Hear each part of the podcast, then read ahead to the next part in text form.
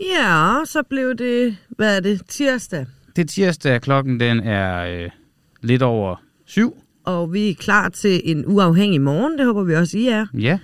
Øh, måske man lige skal sige, inden vi går i gang, at det nyeste af det nye, det er, at øh, Mette Thyssen, tidligere Nye Borgerlige, ja, nu endelig har meldt sig ind i, øh, hvad hedder det, Dansk Folkeparti. Ja. Øh, Jakob Ellemann, forsvarsminister og vicestatsminister, han har meldt sig syg på ubestemt tid. Ja. Troels Lund Poulsen overtager øh, jobbet som forsvarsminister, ja. Trolex, og Stefanie Lose overtager jobbet som gruppeformand for Venstre. Hvem der er vicestatsminister er mig uklart. Også mig. Jeg prøvede lige at tjekke op på det, inden vi gik i gang her klokken øh, syv, men jeg har heller ikke kunne finde det. Når du lister det sådan der op, så lyder det jo som, som en hel uges begivenheder. Men alt det der, det sker i går. Det er bare i går. Og så ud over det, så var der selvfølgelig det øh, forfærdelige jordskælv i i Tyrkiet og, og Syrien, hvor at, hvad er det, hvor mange der er døde nu? fire tusind tre hundrede. Øh, mere end femten tusind fire hundrede er såret, og fire tusind tre hundrede er døde. Ja, og det, jeg så lige en melding fra W H O, der siger, at vi kan godt, øh, jeg ved ikke forvente, det var måske så meget sagt, men vi kan godt frygte op mod tyve tusind døde. Så det er jo, og den er det jo med sådan nogle katastrofer, det, det bliver jo bare værre og værre, jo mere tiden den, den går. Nå, nu skal vi øh, tale om noget helt andet, fordi at øh, D B U, de øh, er ude og sige, at det var ikke så godt den måde, vi håndterede V M i Qatar på, så nu skal der ændres i vores strategi, i måden vi gør det på. Mm. Og det, en af måderne, man siger det, det er Peter Møller, der er ude til bold punktum d k og siger, at hverken ham selv, landstræner eller spillerne, Peter Møller, han er jo D B U-direktør, de, hverken nogen af dem, de skal forholde sig øh, til Øh, uforholdsvis meget snak om menneskerettigheder, kvinders rettigheder og homoseksuelle rettigheder. Jeg, jeg skrev til Jakob Højer, som er kommunikationschef, ja. øh, og han sprang også over i den her omgang, og også Nå. selvom det var en anden tidspunkt i den her uge. Kommunikationschefen ville ikke forsvare eller fortælle om, hvordan kommunikationen var gået galt. Nej, så det kunne godt lyde til, at der måske skal en ekstern ind, og der er der jo øh, en, en, en, en lidt hosende mand her, der er øh, selvudnævnt Øh, shitstorm-ekspert. Det er jo dig, Poul Madsen. Du er også tidligere chefredaktør på Ekstra Bladet, hvor du også har været i, i vælten i den ene eller anden afskygning. Men nu er du, nu er du blevet shitstorm-konsulent. Er det rigtigt? Ja, jeg, jeg, jeg hjælper folk med kommunikation, så jeg hjælper meget, meget gerne D B U, fordi det har de taget i den grad brug for. Ja, okay, det er måske næsten et, øh, en jobsamtale, det vi skal til at have nu. Ja, vi kan det da, vi kan da godt til at udvikle sig til det. Det øh, vil da være fint. Ja. Jeg har jo også øh, Maja. Vil du også lige sige godmorgen til Poul? Godmorgen, Poul, min gamle chef. Godmorgen, Maja. Ja. Ja. Hvilke fejl har V M eller har D B U egentlig lavet i V M i Qatar? Jamen, jeg tror, at D B U blev overrasket over, at journalisterne faktisk øh, begyndte at stille spørgsmål omkring øh, menneskerettigheder. Altså, D B U har været vant til, at sportsjournalister, det var sådan nogen, der talte om fodbold, øh, og ikke talte om, om andre ting end holdopstillinger, og hvem der er skadet, og hvordan det nu går i den næste kamp. Og pludselig bliver de mødt af en række øh, spørgsmål fra journalisterne omkring øh, Qatar og menneskerettighederne. Det virkede de absolut uforberedte på, og øh, også påvirket af. Altså, jeg synes, det var helt tydeligt at se, at både spillere og D B U øh, tumlede rundt øh, i Qatar, og havde meget, meget svært ved at håndtere hele den der situation, og det er vel det, de så nu øh, forsøger ligesom at sige, nu vil vi gøre det på en anden måde. Okay, og, og, og, og hvilken måde burde man have håndteret det her på, hvis man spørger en shitstorm-konsulent som dig? Jamen, altså man kan jo ikke, når man først står hen i det røde rum, altså der, hvor shitstormen er brudt ud, så er der i virkeligheden ikke så meget at gøre, så det er jo øh, hele forberedelsen af det. Okay. Og der vil jeg sige, at altså D B U's afvisning af øh, i optakten til Qatar øh, i, og ville tale om de problemer, som var i Qatar, øh, manglende forholdelse til, øh, at om man skulle lave den ene eller den anden form for aktion. Det bliver så noget i sidste øjeblik, om, om Simon Kjær skal have et øh, mm. regnbuefarvet anførerbind på, eller han ikke skal. Altså, men de bliver simpelthen drevet ind i en overraskelse, øh, hvor det ikke er dem selv, der øh, kommer til at styre begivenhederne, men hvor det er nogle andre, der fuldstændig øh, styrer tingene for dem. Hvis øh, nu vi så siger, at, øh, at den her jobsamtale, som vi har lige nu, går godt, og øh, næste gang D B U skal holde pressemøde op til, at de for eksempel skal til Saudi-Arabien og spille slutrunde, så har de dig med ved, øh, ved, øh, ved bordet, øh, når der skal holdes pressemøde. Så kommer der et spørgsmål om, øh, bør D B U ikke boykotte det her, øh, det her V M? Øh, altså lidt med, altså akkurat samme motivation på alle spørgsmål, som det var under V M i Qatar. Hvad, hvad svarer du så? Jamen altså, det, det man kan sige, det her, D B U er heldige nu, fordi de næste, den næste slutrunde, den foregår i to tusind seksogtyve, og det er i U S A, Canada og Mexico. Så mm. det er forholdsvis ukontroversielt. Så de har rigtig mange år til at øve sig i det her på. Det, jeg tror, der er det eneste at gøre for D B U, det er sådan set at, at gå ind i diskussionen, fordi der er jo også hele diskussionen om kvindelandsholdet, og øh, der kan man jo også komme ud i situationer, oh ja. hvor de skal spille i lande, som har det meget, meget svært med øh, lesbiske øh, forhold, og med det hele taget folk, der er, øh, definerer sig som andet end hun og han, og mm. så videre.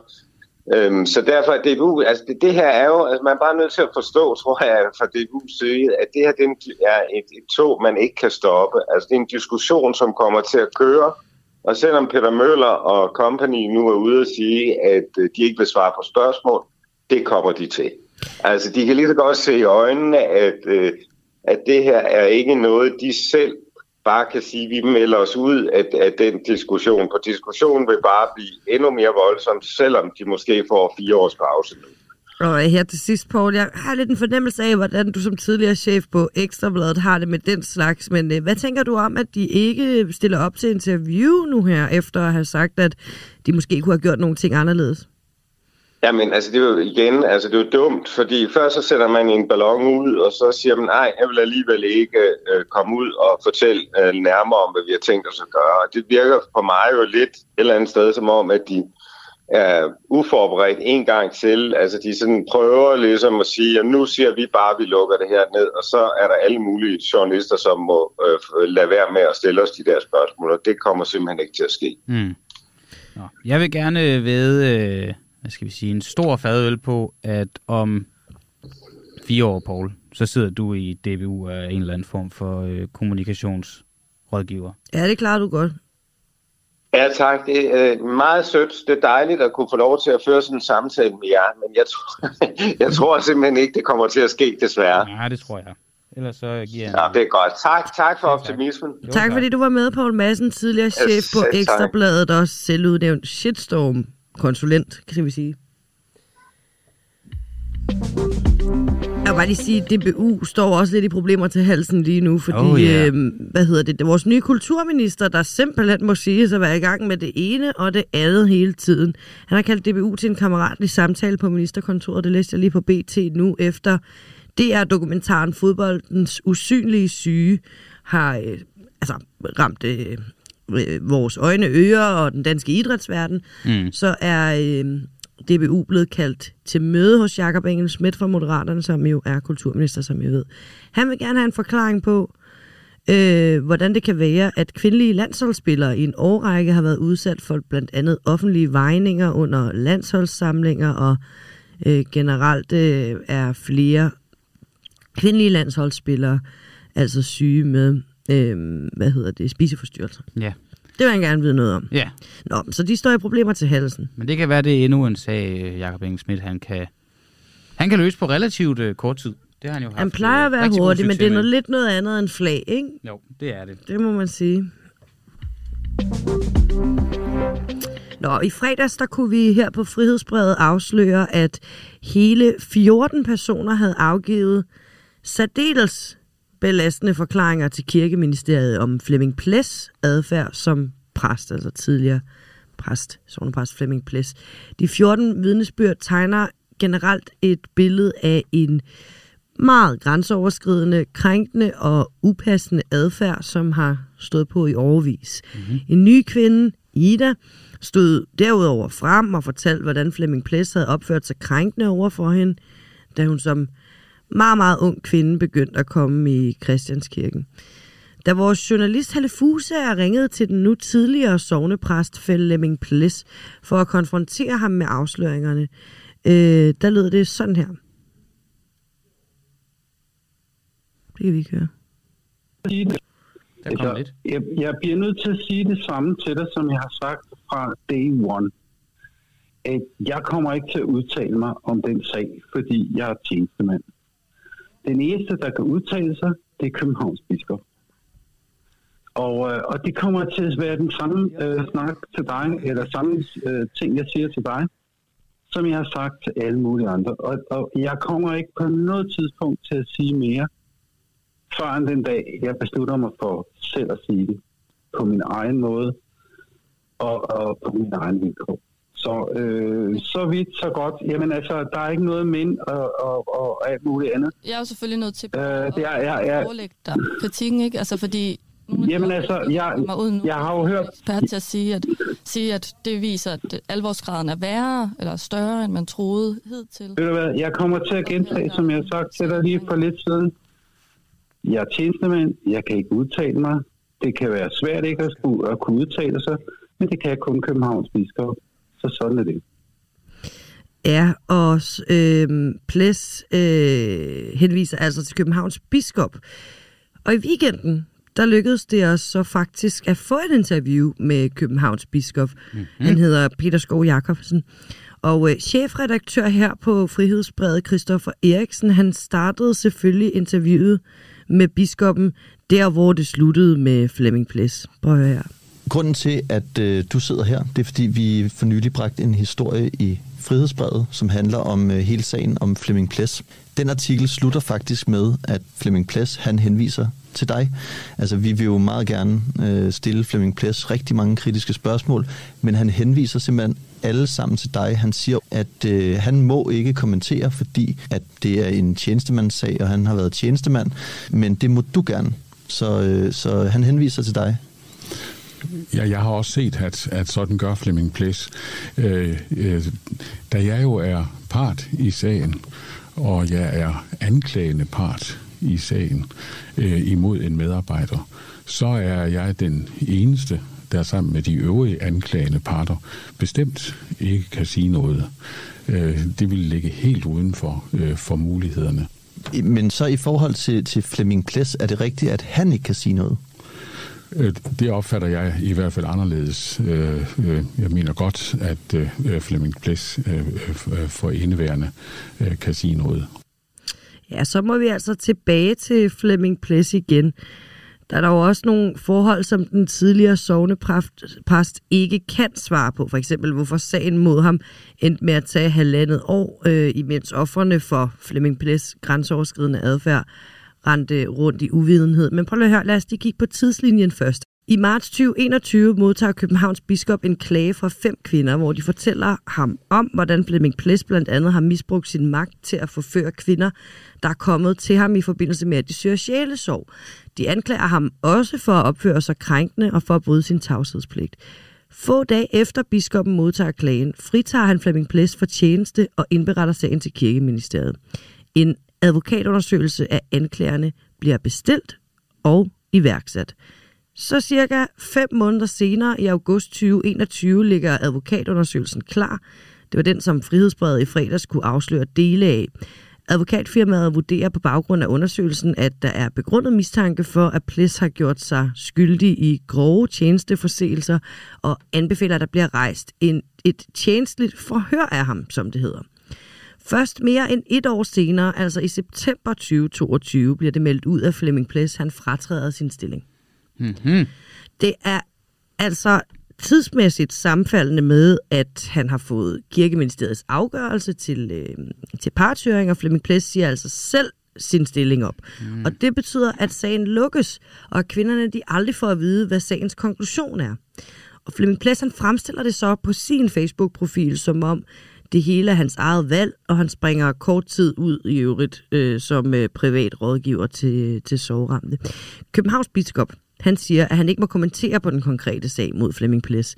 Så derfor må vi spørge ham mere generelt til, hvordan en så alvorlig sag kan trække sådan i langdrag.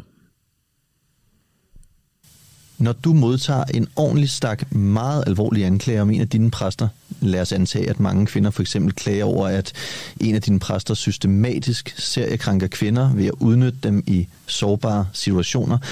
Hvorfor får man ikke i kirken, som det er nu, gjort en meget kort proces med sådan en præst? Jeg vil godt have lov til at forklare, hvordan øh, sådan noget øh, egentlig øh, foregår. Øh, det er klart, øh, da jeg får øh, en, øh, en, en henvendelse fra fem kvinder vedrørende øh, klager over en præst, så, øh, øh, så er det klart, så skal jeg som fortsat øh, danne mig et, øh, et, et overblik over sagen. Og det vil sige, at efter at have modtaget klagen, var det også min opfattelse, at jeg burde holde et møde med, med, med de fem kvinder. Det, det tror jeg, det, det sker inden for en fire-fem dage, at vi, vi får sat et, et, et møde op. Og der er jeg klar over på det tidspunkt, at her er der tale om en sag. Altså, man kan jo som forsat, så skal man jo gøre sig forestillinger om, hvilket omfang har den her sag.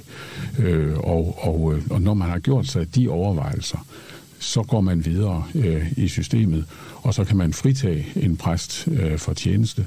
Og i, i den her øh, sag øh, fritog jeg øh, præsten, jeg tror, at det var lidt over en uge efter, at jeg havde modtaget klagebrevet.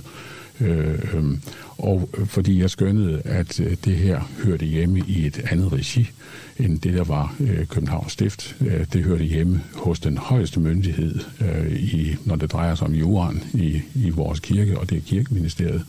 Og hvor alvorligt er det, når man fritager en præst for tjeneste? Hvor, du har været biskop i fjorten år. Hvor, er det noget, der sker tit?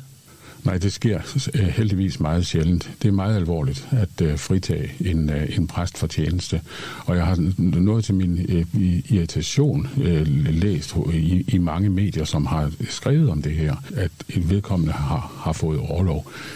En fritagelse er en meget alvorlig ting i, i, i vores kirke, og jeg tror ikke, at jeg i min tjenestetid har fritaget mere end en fem-seks præster. Det er en ganske alvorlig sanktion. Altså, man bliver taget ud af sit arbejde. Mm. Man bliver forhindret i at være præst. Man kan ikke fungere mere. Øh, øh, øh, altså, så man bliver virkelig fritaget fra tjeneste. Fra øh, du modtager en klage fra fem kvinder, jamen, så går der halvandet år, før der i virkeligheden kommer en endelig kulmination på, på den her sag. Det er meget svært at forstå, hvordan en alvorlig sag i kirken mod en præst kan trække ud i halvandet år. Kan du hjælpe mig med at forstå det? Øh, når, altså lige præcis i den sag her, kan jeg ikke kommentere på, men jeg kan, jeg kan sige, hvad man, øh, hvad man generelt øh, vil gøre, øh, når sådan noget her øh, forekommer. Og det er, at, øh, at man selvfølgelig vil prøve, altså man vil undersøge sagen til bunds, man vil øh, gøre sig stor umage med, at de involverede bliver hørt, selvom de kan, juridisk set ikke er parter i sagen, så vil man, så vil man øh, og det, det lyder sådan lidt råt at sige, at de ikke er parter i sagen, for det er dem, der har lidt. Og, øh, men så vil man, øh, man vil gøre sig meget umage med at finde ud af, hvad, hvad det egentlig er, der er sket. Og hvis man øh, derefter skønner, at der bør være et tjenestligt forhør, så vil det også øh, tage noget tid. Øh, jeg kan inderligt godt forstå, at man, øh, at man synes, at det er lang tid, øh, når man er involveret. Og hvorfor det øh, Hvorfor det har trukket ud, jamen det er jeg faktisk heller ikke orienteret om, fordi sagen har ligget i, eller sagen har ikke ligget, men sagen er blevet bearbejdet øh, i Kirkeministeriet. Så du ved faktisk ikke, hvad der sker i den her tid? Nej, altså det, det er jeg ikke underrettet om, øh, øh, fordi sagen er givet videre. Men når noget er så alvorligt, er der så en systemisk fejl, når der kan gå halvandet år fra en meget alvorlig henvendelse til en konklusion? Jeg er helt sikker på, at øh, vi vil have nogle, øh, vi bliver nødt til at tage nogle runder om, hvordan vi kan gøre det her mere smidigt øh, fremover, øh, sådan så, så de mennesker, det er gået ud over, ikke bliver, bliver øh, altså skal gå og, ja, og gå og vente så længe. Så der skal ske ændringer? Det håber jeg, at man kan gøre, men det er jo noget, vi skal ind og kigge på juraen og finde ud af, hvordan kan vi gøre det her mere smidigt, og kan vi, kan vi underrette undervejs? Er der en juridisk mulighed for det? Jeg er ikke jurist, det kan jeg ikke overskue, øh, om man kan, øh, fordi det, man, det, man, det, der er meget vigtigt, det er, at retssikkerheden for alle parter, den er den er varetaget. Københavns biskop opfordrer altså til, at der på baggrund af Ples-sagen skal ske nogle ændringer, sådan at, så, at, at sager ikke trækker sig voldsomt ud. Og samtidig så, så åbner han jo også op for at ændre på juraen, så man kan orientere den, altså det man kalder den krænkede part, altså i det her tilfælde kvinderne, om processen undervejs. Og vi skal lige høre et sidste klip fra interviewet med Københavns biskop. Nu øh, ved jeg godt, at du må ikke udtale dig konkret om, øh, om den her sag. Men kan jeg alligevel spørge dig, hvad, hvad tænker du om de mange beretninger, som du har hørt om en præst, som du har ansvaret for?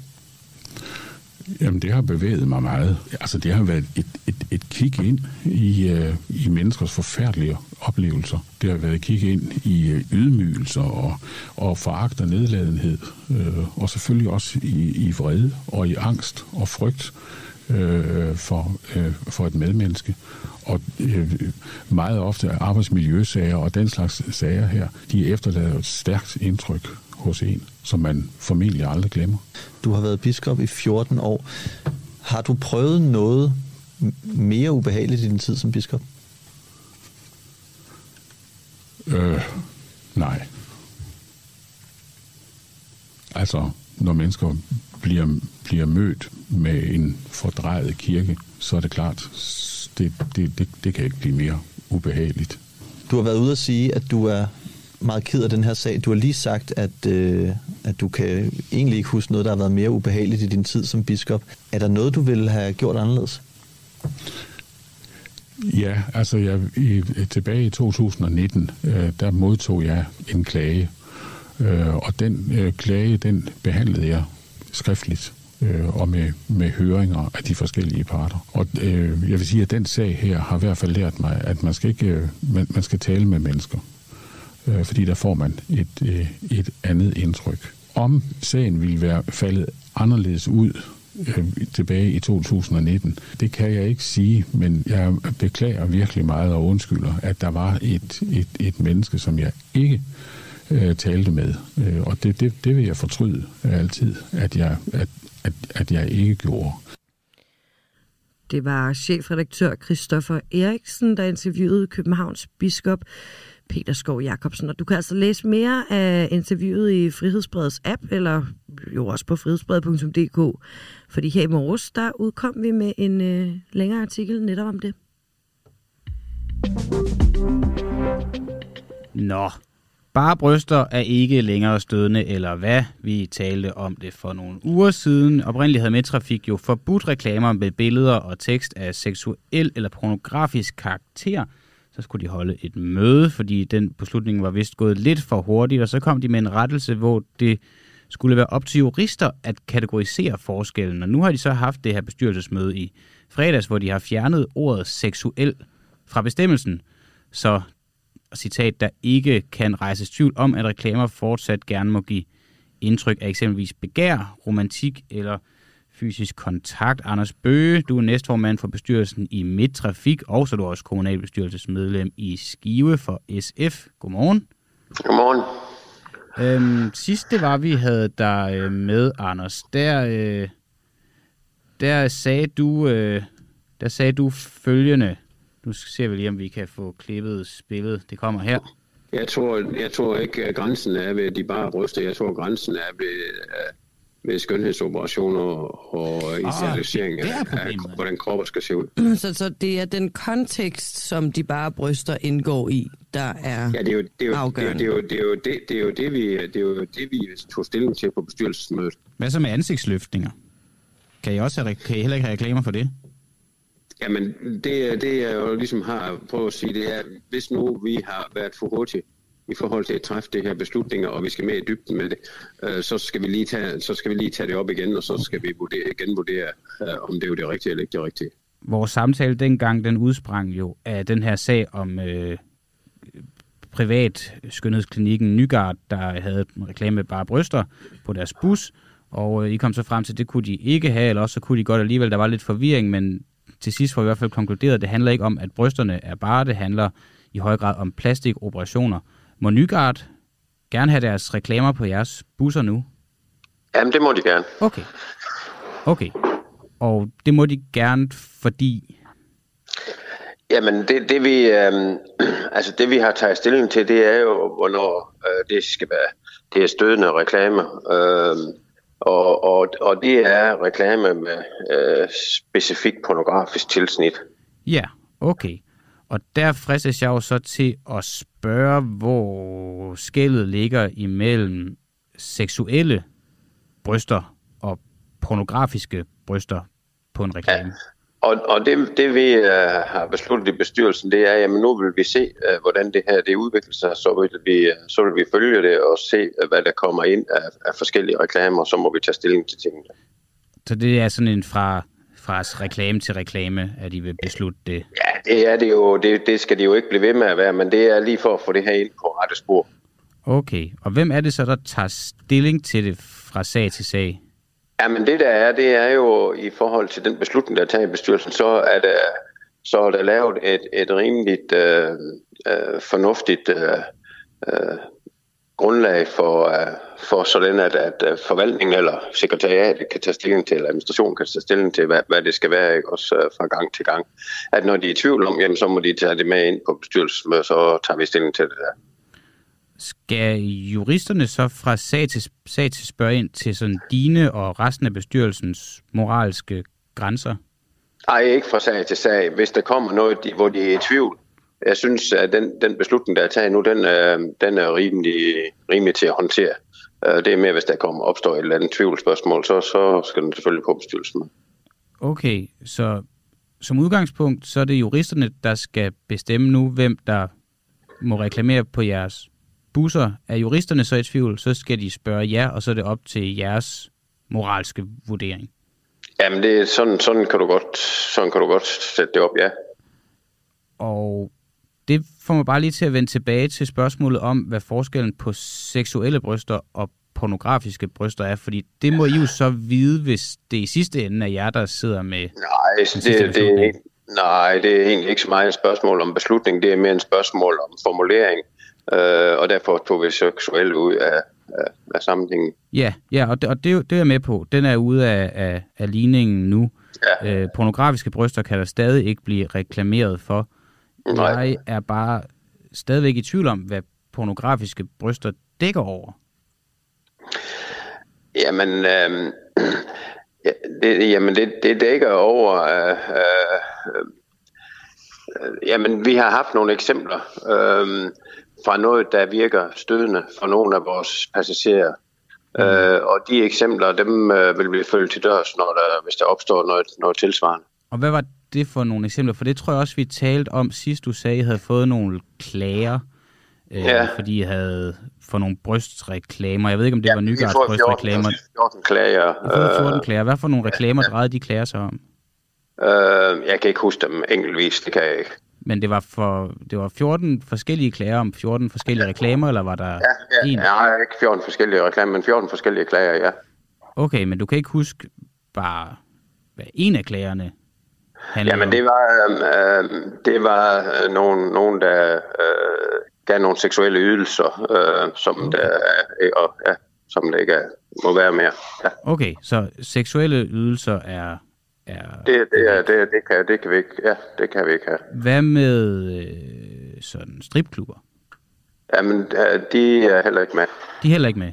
Og Nej. Hvad med øh, sådan noget datingsider, der har et... De kan godt være med. Også dem, der har sådan et, i højere grad et lidt mere... sådan seksuel vinkling end blot øh, at mødes og være på en date? Altså så meget, så meget må jeg ærligt indrømme, det kender jeg ikke til. Okay. Uh, det kender jeg ikke til de der sider, så det, det kan jeg ikke svare på. De fjorten klager, I så har fået ind, har I valgt at efterleve alle de fjorten klager, eller er der nogle klager, hvor I har sagt, den kan vi ikke...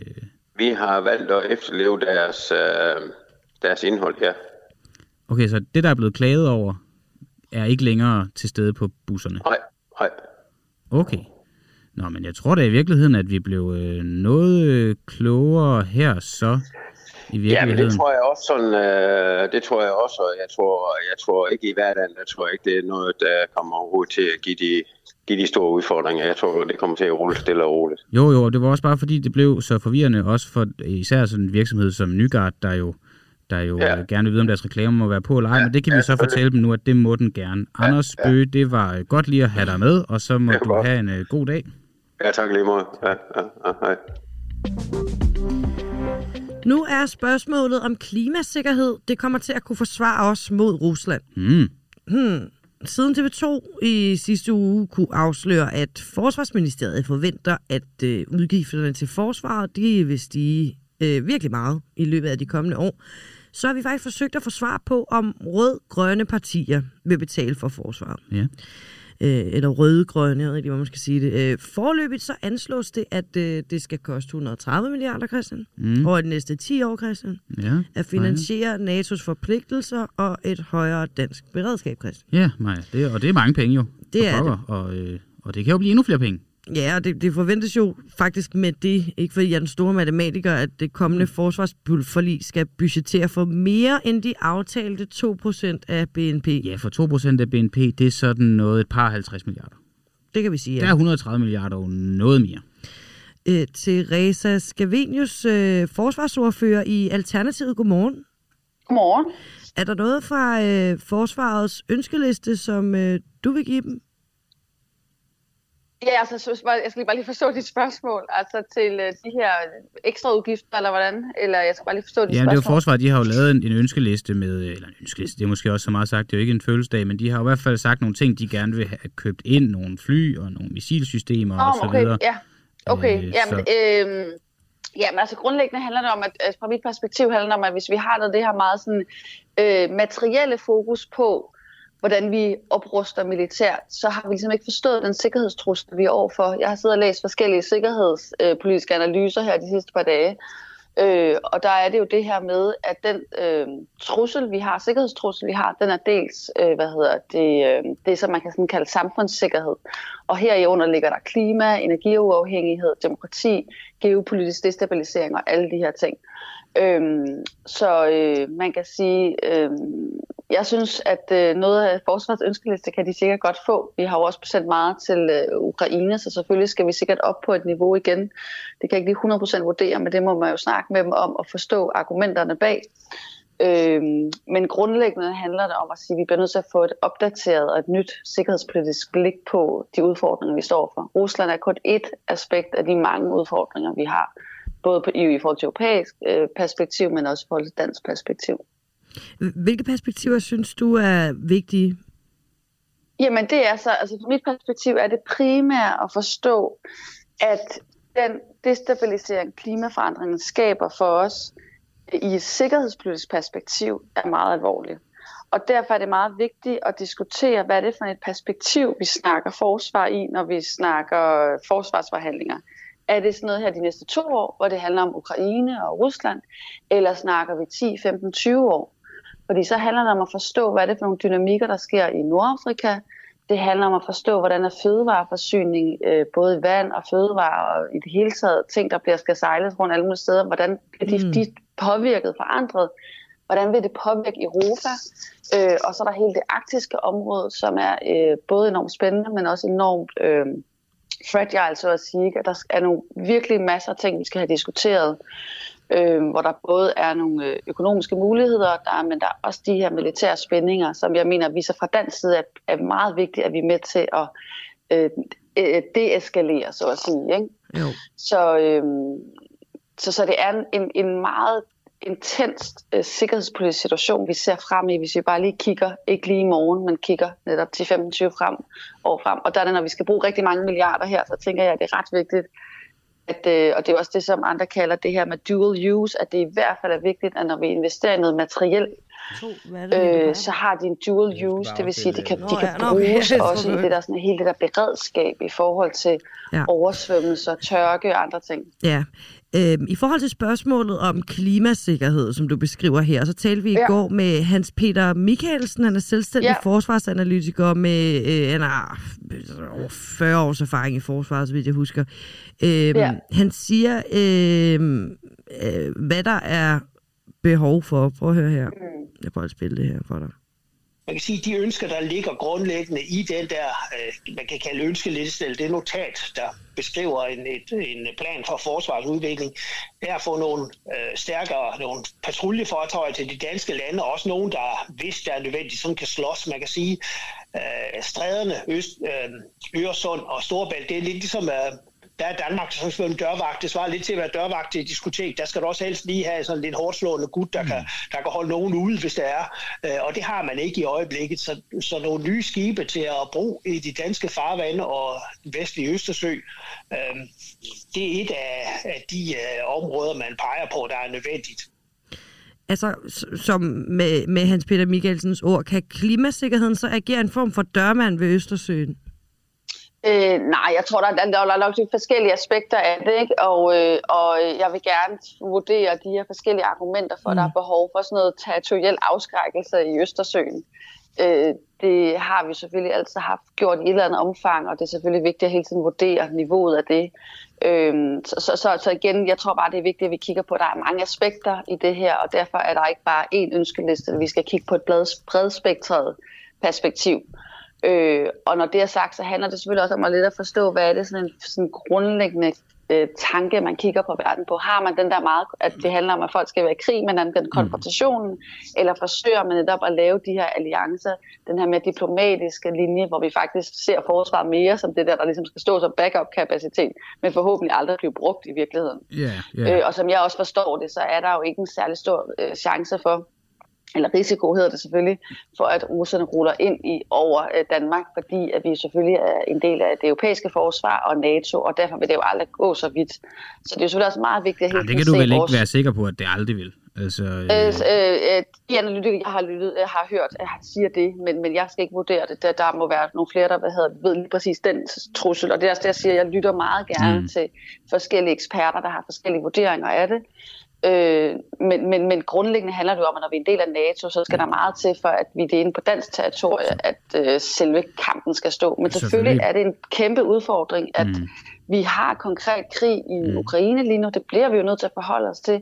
Der er de her spændinger på Balkan. Det er meget alvorligt. Vi har hele Tyrkiet, som også er i en... Øh, altså, altså der, der er masser også af sådan kortsigtede militære øh, hvad hedder det, trusler. Spørgsmålet er bare, hvordan håndterer man alle de her bedst? Er det ved gennem oprustning, afskrækkelse? Eller er det at forsøge at deseskalere, deeskalere situationen? Øh, og jeg siger ikke, at det er nemt, men jeg, ja. jeg, min anbefaling er bare, at vi lytter til mange forskellige eksperter. Men man kan godt lidt høre, hvad, hvad, hvad du synes er bedst. Perspektiv. Ja, man kan godt høre... Ja, men det er også, det er også ja. det, jeg sådan umiddelbart ender. Det er i hvert fald det, jeg også det er har spurgt. Det er min egen analyse, ja. og det, jeg sådan kan, kan støtte mig til forskellige andre analyser. Mm. Men, øh, men, øh, hvad er det for nogle andre analyser? Nå, det er jo bare forskellige militære studier af, hvordan netop er, er samfundssikkerhed og klimasikkerhed. Jamen, det er så blandt andet nogle rapporter fra Center for Militære Studier. Og hvad står, og, og, og der, det, det, der, hvad står der præcis i dem, siger du? Øh, nå, men øh, det, det er jo blandt andet det her med, at vi skal klimaliggøre, øh, hvad okay. hedder det, sikkerhedspolitikken. Og det er jo også noget, man arbejder med, både NATO og Pentagon, øh, og i øvrigt også på E U-plan, der laver, har man forskellige strategipapirer, der handler om at forstå men. den her nexus mm. mellem klima, sikkerhed og energi. Ja. Jeg vil lige få snakket om energi, men faktisk er det en af de ting, der også er et hjørnesten i mit take på alt det her, det er, at vi skal forstå det her som et energipolitisk spørgsmål, hvor vi skal gøre os energiafhængige. Og det vil de, jeg tror, at alle i øvrigt er totalt enige i. Ja. Der er bare ikke så meget fokus på det. Men når så sådan en som Hans Peter Michaelsen her, der er selvstændig forsvarsanalytiker, han siger, at vi skal opruste omkring Østersøen, så vi... Fordi det er jo et kæmpe territorielt område, hvor at, øh, ja. der er mange indgangsvinkler, hvor Danmark er en eller anden form for, for første mand der. Ja. Tager han så fejl, når han siger, at vi skal opruste, så vi kan agere en form for dørvagt for potentielle trusler fra for eksempel Rusland? Der er der givetvis gode argumenter for det, det lytter jeg også gerne til, øh, selvfølgelig. Hmm. Det, kan, det, det er da meget muligt, at der er brug for en eller anden, en eller anden form for en indsats. Jeg tror bare, i proportionerne, så kan det være, det kan faktisk være, der er brug for en eller anden form for indsats. Hmm. Men, men i et større billede, så er det nogle... nogle større ting, vi skal kigge på. Alright. Øh, yeah. Vil min anbefaling være, og det er mit, også det er mit indgangsvinkel, når jeg går ind til de her forhandlinger, så er det, det de argumenter, jeg prøver at fremføre. Er det egentlig skidt, vi sender våben til Ukraine? Oh, det er en meget kompleks situation. Nej, det er det nok ikke. Det bliver vi jo nødt til, ikke? Altså, det er jo tit det der med, ikke? Når, du svarer det rimelig det klart, selvom du siger, det er komplekst. Ja, men, ja, ja, men nej, det er det selvfølgelig ikke. Selvfølgelig skal vi støtte i det omfang, vi kan. Øhm, øh, men altså, men, det er en kompleks situation, både netop energipolitisk og øhm, geopolitisk. Så det, så det er jo helt sådan at afveje forskellige ting. Men selvfølgelig, at det, når man står i en akut situation, så øh, må man nogle gange lappe på noget, der egentlig ikke er nogle ideelle løsninger. Men er det ikke tit sådan, krig er en eller anden form for akut situation? Jo, det er også derfor, det er så vigtigt, at man har en langsigtet sikkerhedspolitisk strategi, der gør, at man deeskalerer og undgår krige. For når de først er der, så er det virkelig svært ja, at løse det på. Hvis folk vil gå i krig med Danmark, så går de jo i krig med Danmark. Ah, det er der jo ikke nogen, der gør. Det er jo ikke sådan på den måde, nogen der går i krig med Danmark. For som, det, Nå, hvad det, som, hvilket, hvilket land skulle det være? Der er også mange forsvarsanalytikere, der er ude og sige, at Putin går ikke ind i Ukraine. Det hele handler om trusler og, og en eller anden form for magtspil. Oh, ja, så, så, så gør han det alligevel. Ja, men der tror jeg også, der, var, der, der er jo... Øh, Ja, det er en længere historie, ikke? Men altså, jeg vil sige, at øh, jeg har hele tiden set den der trussel fra Rusland som ekstremt farlig, og der er det jo særligt energipolitisk spørgsmål, at vi fra europæisk side var ekstremt naive omkring, hvordan vi ligesom kunne øh, gøre øh, Putin, så at sige, tam gennem vores energipolitik ved at købe hans gas, og det var, har amerikanerne jo i mange år været dybt kritiske overfor. Øh, så, så, så den kritik og den trussel var der mange, der var opmærksom på, men der var bare så... nogle andre, der er sådan energipolitisk og økonomisk. Altså det her med at skabe billig, øko- billig øh, energi til hele Tyskland, det har der været en enorm interesse for i Tyskland. Øh, så af økonomiske og øh, energipolitiske årsager har man ligesom øh, indgik med de alliancer. Teresa, skal vi nu her til sidst, jeg bliver nødt til at afbryde dig, fordi vi ikke har særlig lang tid tilbage. Ja. Der sidder en masse lyttere lige nu, som måske ikke har det her grundige kendskab til de rapporter, du refererer til. Ja. Måske endda de teorier og tanker, øh, som du har gjort der, og som jeg også kan forstå, du har øh, gjort der længe. Øhm, altså, du, mm. du, du siger, og, og skriver blandt andet også i Politikken, selv, den, selv en blind kunne have forudset Ukraine-krisen. Ja. Det er vigtigere, at man bruger sin tid på at deeskalere, hellere end at sende våben afsted, hvis man skal vælge, og øhm, det er vigtigt at fokusere på øh, de energimæssige spørgsmål. Er det ikke rigtig forstået, det, ligesom, at jo, det er Jo, det er, det er en god Hva, opsummering. Ja. Hvad mener du helt konkret, man bør gøre fra Danmarks side? Helt kort, helt konkret, så den almindelige dansker øh, er med på det. Jamen det er at forstå, at vi skal vil lave gøre os øh, uafhængige energipolitisk af til, hvad hedder det, autoritære stater. Og derudover så skal vi se... Jeg forstår se, det, men hvad skal man gøre? Vi skal gøre os afhængige, og det er uafhængige. Så, jo, det, og, og hvordan skal vi gøre det? Det er så konkret at udrulle en hel masse øh, vedvarende energi. Okay.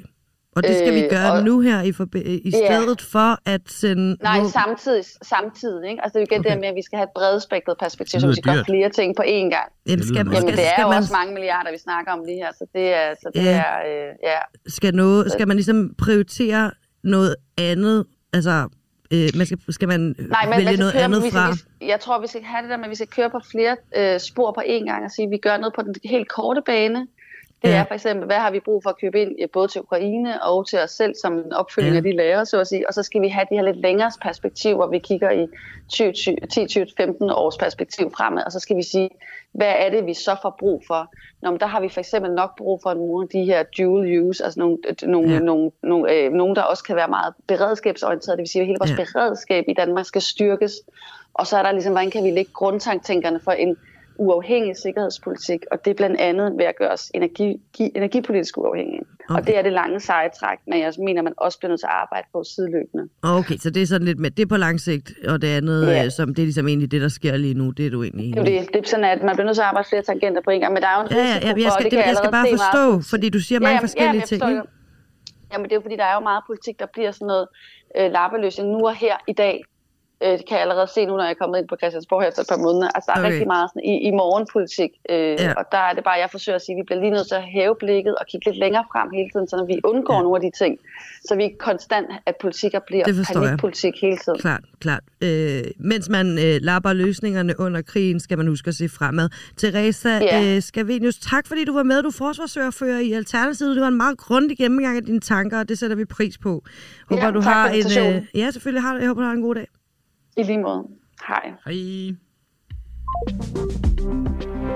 Der var godt nok noget at tage fat i der, det må jeg nok sige. Ja, for pokker der. Vi skal jo også blive lidt i det samme spor, bare med en, en lidt anden vinkel, fordi at øh, vi skal til at tale med Peter Have, der er forsvarsordfører for Moderaterne, altså forsvarsordfører i, i den siddende regering, som Moderaterne jo er en del af. Det er nok ikke gået nogens næse forbi, og vi vil gerne stille ham spørgsmålet, om vi forbereder os, altså Danmark og de danske politikere, også på en krig mod Rusland. Fordi som du også lige nævnte før, Maja, så er der jo de her lækkede notater øh, fra øh, forsvaret med en lang øh, ønskeliste til militærudstyr. Blandt andet står der flere kampfly, luftværn og offensive krydsermissiler, der kan nå russiske mål.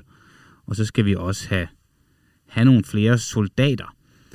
Og ønskesedlen er jo, som jeg siger, lang. Blandt de tunge investeringer, så er der op mod tyve milliarder kroner til flyvåbnet, der blandt andet skal gå til en ekstra bevilling af kampfly.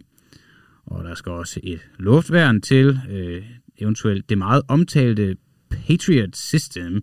Og måske så skal der investeres i offensive krydsermissiler. Det skal vi tale med Peter Have om, som er på linjen om et ganske kort øjeblik, fordi du er her ikke endnu, vel Peter? Nej, det er du ikke. Maja, skal vi lige inden, for nu har jeg lagt alt det her op, mm. skal vi så bare lige inden vi... Nej, jeg vil faktisk godt lige sige noget, fordi at, at det, det, det skaber nogle reaktioner, og det er måske noget af det, som Teresa i virkeligheden refererer til, når hun siger, at vi skal tænke på sådan en, en nedskalering af, af eventuelle konflikter, fordi lige så snart det her det kom frem, at det her lækkede notat og forsvarets ønsker om et, et stærke, stærkere... Øh, forsvar, så, øh, så kommer den, Ruslands, den russiske ambassadør øh, Vladimir Babin i en øh, skriftlig udtalelse til T V to med nogle udtalelser, som er ret bemærkelsesværdige. Han siger, at det er en vrangforestilling at tro, at indsættelse af langtrækkende våben som Tomahawk-krydsermissiler vil øge dansk sikkerhed. Resultatet vil være det stik modsatte, da det vil tvinge Rusland til at træffe modforanstaltninger af militærteknisk art, lyder det i en artikel til, til T V to. Øh, de her Hvordan Tomahawk, skal man forstå det? Altså? Jamen, det, de, når han refererer til de her Tomahawk-missiler, ja. Det er nogle missiler, der øh, sådan i bogstavelig forstand i det her lækkede notat, kan øh, række til Rusland. Mm. Så det vil sige, at det er missiler, vi kan bruge til at, at skyde mod Rusland.